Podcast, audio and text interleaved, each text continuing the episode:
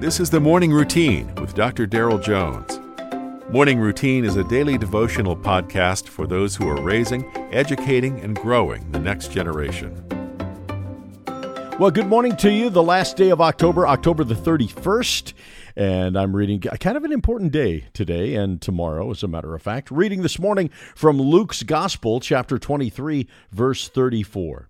And Jesus said, Father, forgive them, for they know not what they do. Well, let me tell you, happy All Saints' Day. Pope Boniface IV established the day back in the 7th century, and Pope Gregory III in the 8th century moved the holiday to November 1st.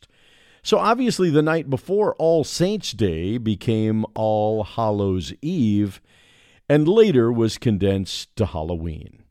Today, in honor of a holiday celebrating sainthood, I can't think of anyone more honorable than our Lord Jesus Christ, who's the focal point of this morning's podcast. There are seven sayings that Jesus uttered from the cross. Three are found in Luke's gospel his first statement, his second statement, and his seventh.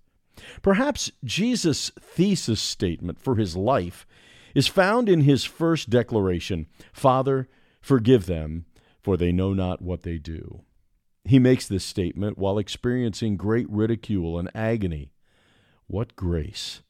When someone wrongs me, I immediately think you know exactly what it is you're doing.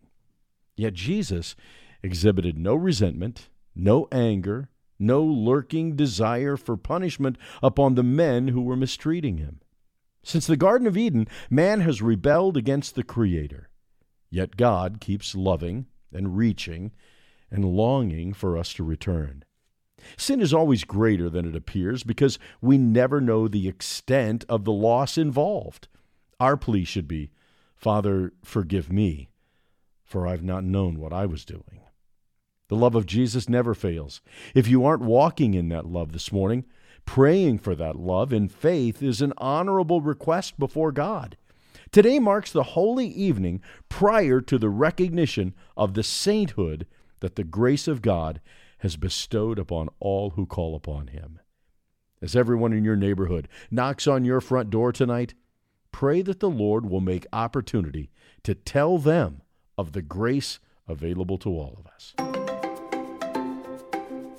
You've been listening to the Morning Routine, brought to you by the Herzog Foundation and hosted by its president, Dr. Daryl Jones. For more information, please visit herzogfoundation.com.